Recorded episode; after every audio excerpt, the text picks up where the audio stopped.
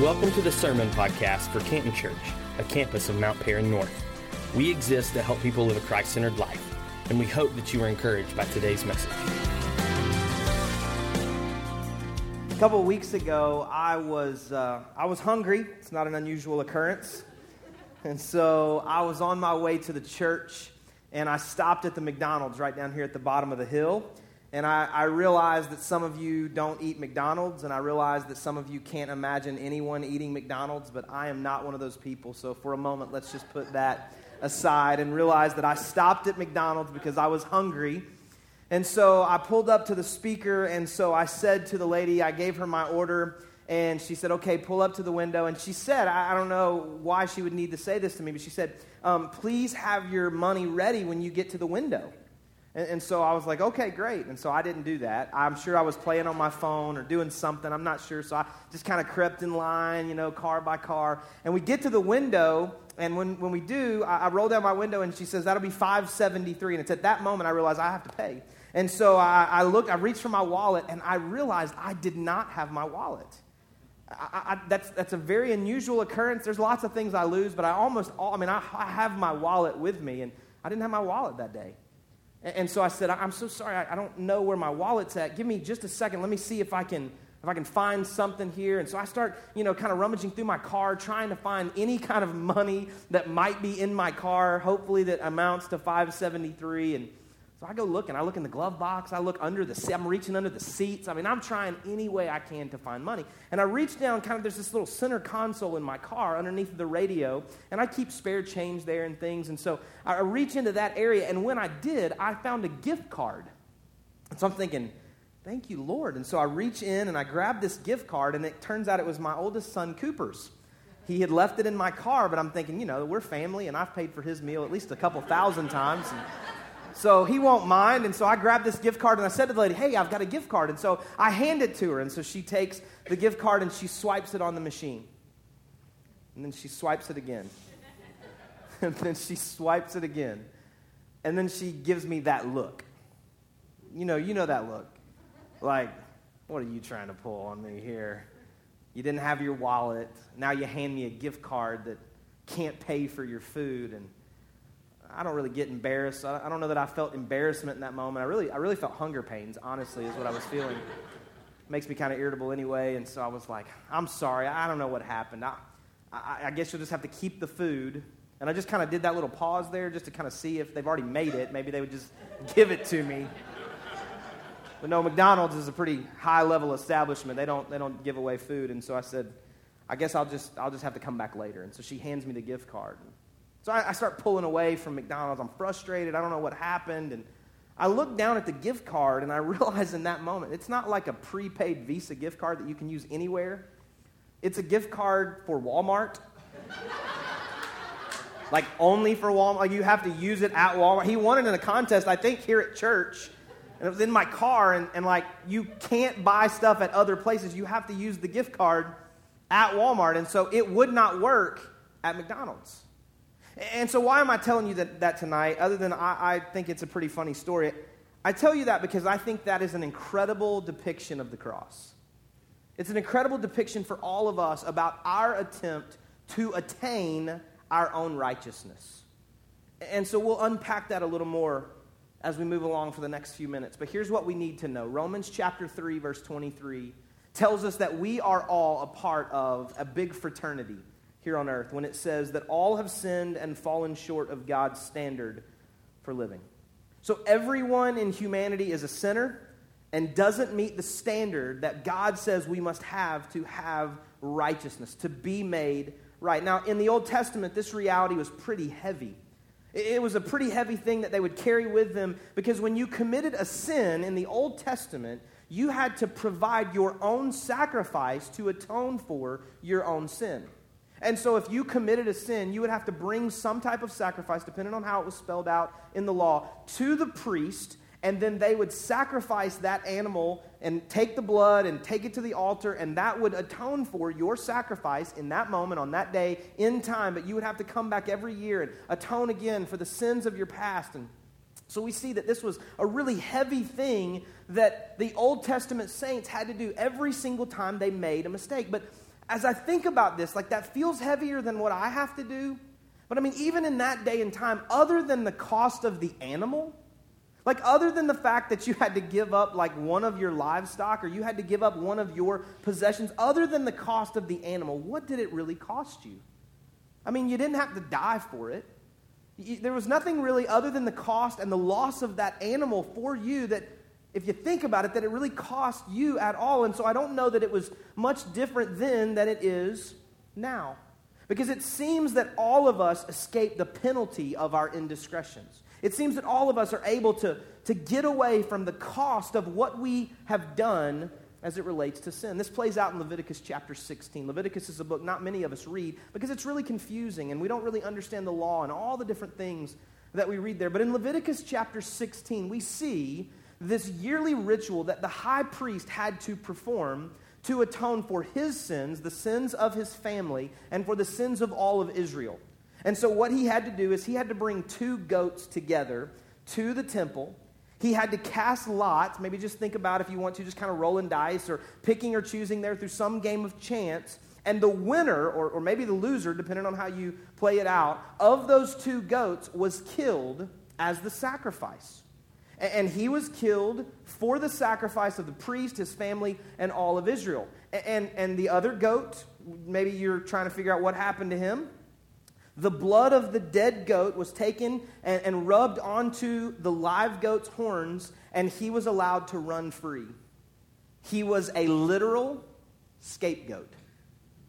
He was able to escape the punishment that was necessary for God's people to be made right and to be made whole and to be made holy in the sight of God. And every single year, this ritual played out over and over and over, where the high priest would again choose two goats and again would choose one to be the sacrifice and again would let one go free, only carrying on its person the blood of the sacrifice that was needed for Israel.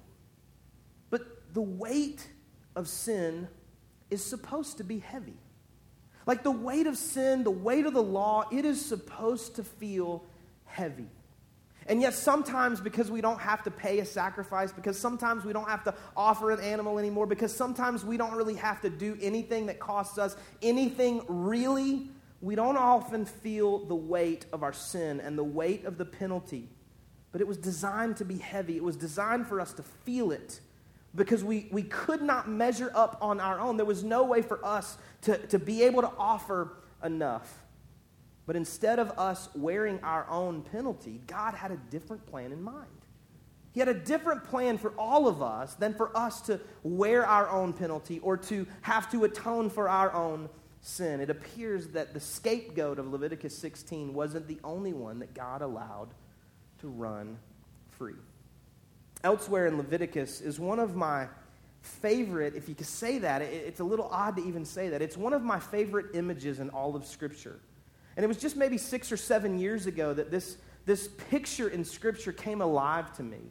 And I've talked about this before, so if you've attended here for any length of time, you've probably heard me tell part of this out of another place in Leviticus, where we see that if you committed a certain type of sin in the law, you had to offer a sacrifice. And you too had to bring two animals to sacrifice. You had to bring two birds to sacrifice. And when you would come to sacrifice, one of those birds would be chosen to be killed for your sin. The other bird would be allowed to live. And then what they would do is they would take the blood of the bird that had been killed, and they would take that blood and they would pour it into a bowl. And they would take in that bowl this blood that was drained out of the body. And I'm not trying to make you sick tonight, so I apologize if you get squeamish about imagery like this. But they would take that blood, every ounce of blood that they could get out of this dead bird, and they would put it into a bowl. And they would take the living bird, and they would take that bird, and they would use scarlet ribbon, and they would use hyssop or some other type of plant. And what they would do is they would take that bird, and they would dip it into the blood in the bowl, along with the plant and along with the scarlet. And then they would take a piece of wood and they would dip it down into the bowl that carried the blood of the bird that had been killed to be the sacrifice for the sin. And then they would take that bowl and they would set it aside, and they would take that bird and they would bring it together with the wood and the scarlet and the plan, and they would take that hyssop and they would wrap it around the legs of that bird, and they would go out into a field. And out in the middle of that field, then that they would release that bird, and he would come free from the entanglements that had been attached to him, and he would fly free, only carrying the blood of the sacrifice. And man, when I read that, if I'm not careful, I miss so much of the imagery that exists there. Exodus chapter 12 tells me that it's the same hyssop that was used and dipped in blood to put over the doorposts for the children of Israel when the Passover time came. The wood and the scarlet beckon me back to the cross. And then I'm left with a bowl full of blood. And it's on a night like this, in the busyness of our schedules, in the busyness of our lives, when it seems so out of place to have a bowl full of blood. And yet my mind drifts again to Jesus sitting with his closest followers just hours before he would be arrested and led to the cross.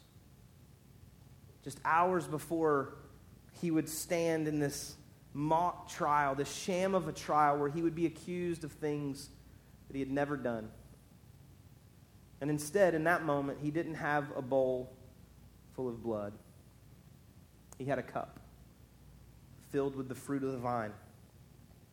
And he said to those followers, he said, there's bread here. And this bread is representative of my body, which is broken for you. It had yet to be broken, and so I don't think they could fully grasp what he was saying to them. And he pointed to the cup, and he said, this is the blood of the new covenant, which is shed for the forgiveness of sin.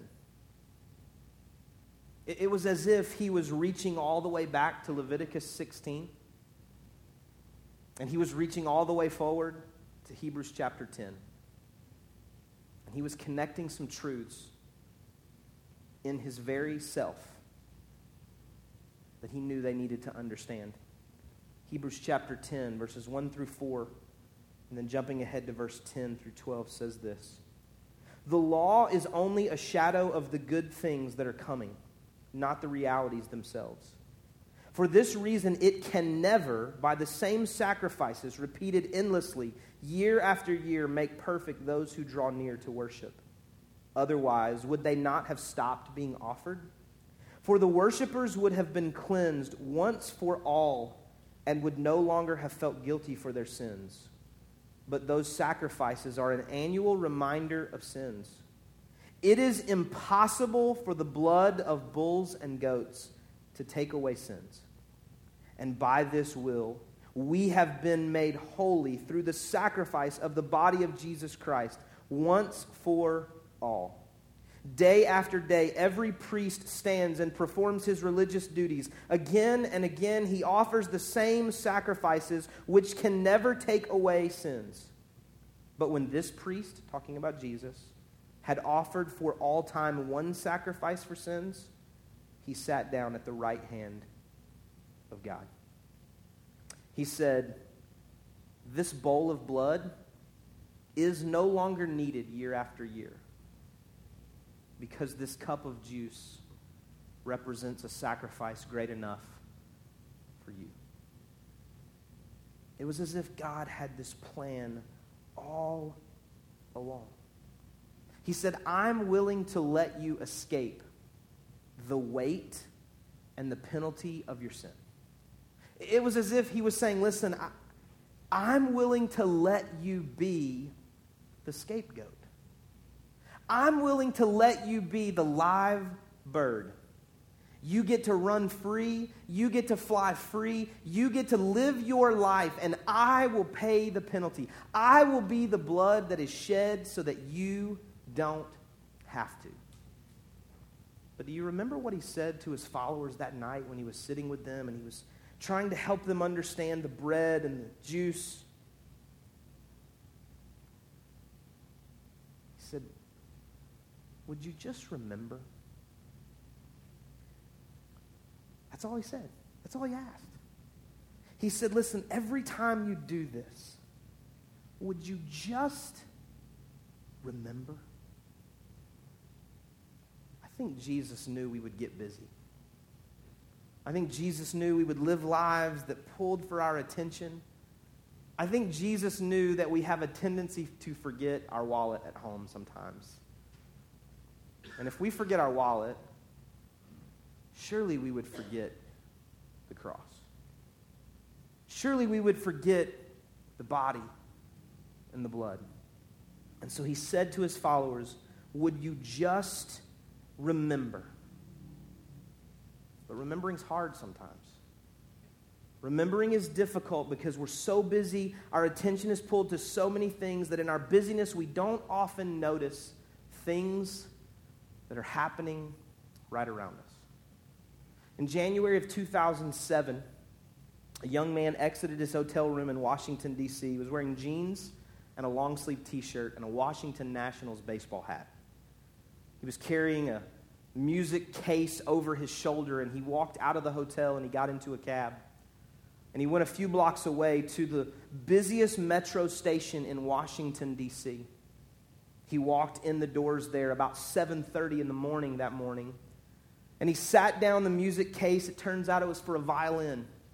He opened up the case and he took a few dollars out of his pocket and he threw it down in the case as seed money for those that might be willing to contribute to him over the coming minutes and hours. He took the violin out of the case that it was in and he began to play. He began to play incredibly difficult classical pieces of music. But on this morning, it wasn't just a street musician that was playing. This guy's name was Joshua Bell. Now, that name may not mean anything to you, but Joshua Bell is one of the most renowned violinists in the entire world. Here is what they were listening to as he began to play that morning in the busiest metro station in Washington, D.C.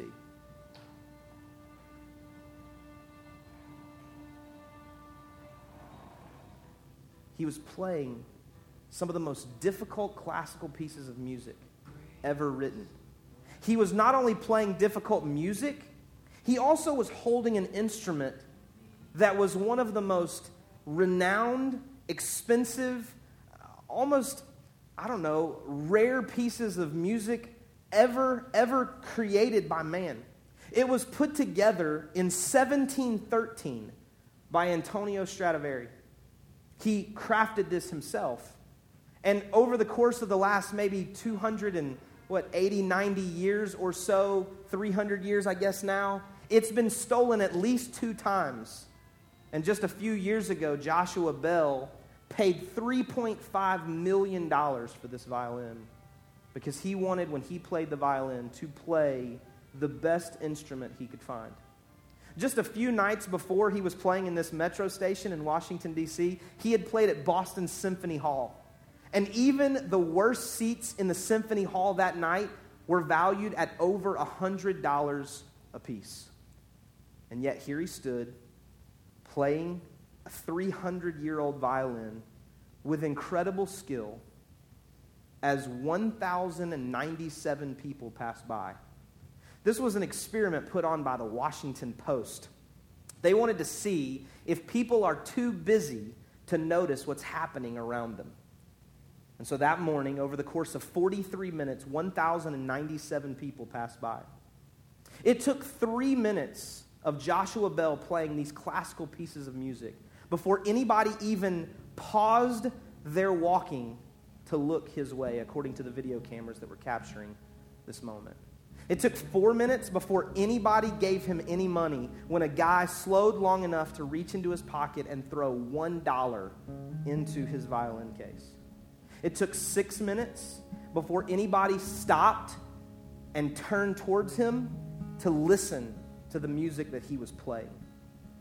Over the course of 43 minutes, 7 people paused for 1 minute or so to listen to him play.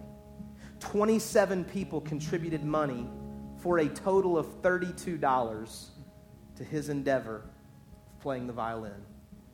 And 1,070 people just kept walking as one of the world's most renowned musicians, played one of the world's greatest instruments in the middle of the Washington, D.C. metro station. And when I hear that story, when I read the article in the New York Times, when I go to YouTube and I watch it play out in front of me, I can be so quick to judge people like that, except that I know for sure if I was in that metro station, I don't know if I would have lifted my head. I don't know if I would have paused to give money. I don't know that I would have asked the question, I wonder if this is someone that I should pay attention to. Because in your life and in my life, we are so busy doing life that we fail to lift our eyes and notice what's happening around us. You want to know what's happening around you? You have been allowed to run free. You're the scapegoat. You want to know what's happening around you?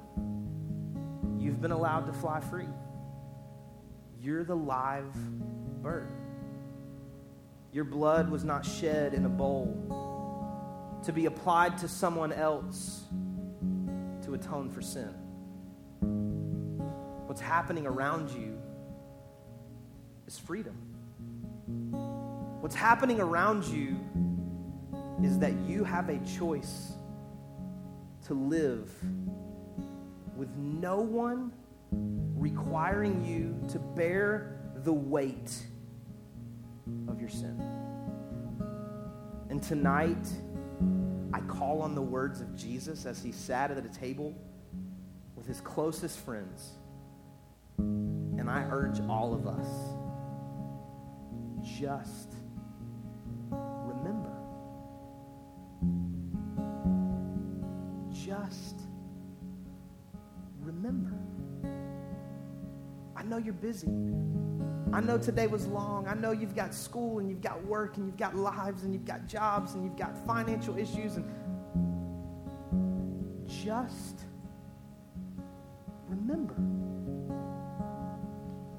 you don't have to pay the price because he paid the price. I think you and I too often approach God like I approached the lady at McDonald's, attempting to pay for our righteousness with something that cannot do the job. We approach God with our good works. We approach God with our good morals. We approach God with our good work ethic. We approach God with our good marriage or our good home life or our good family or our good parenting. We approach God with our good budget. We approach God with our efforts towards Christian service and faith. We approach God with our church attendance even. And while all of these things are good, they hold no more value than trying to pay for McDonald's with a Walmart gift card. It's not even the same currency. It's not even the same system. And Jesus is calling out to you tonight to say, I have paid the price.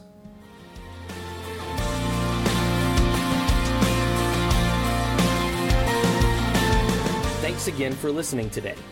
If you would like more information about today's message or about our church, we invite you to visit us at cantonchurch.com or facebook.com/cantonchurchga.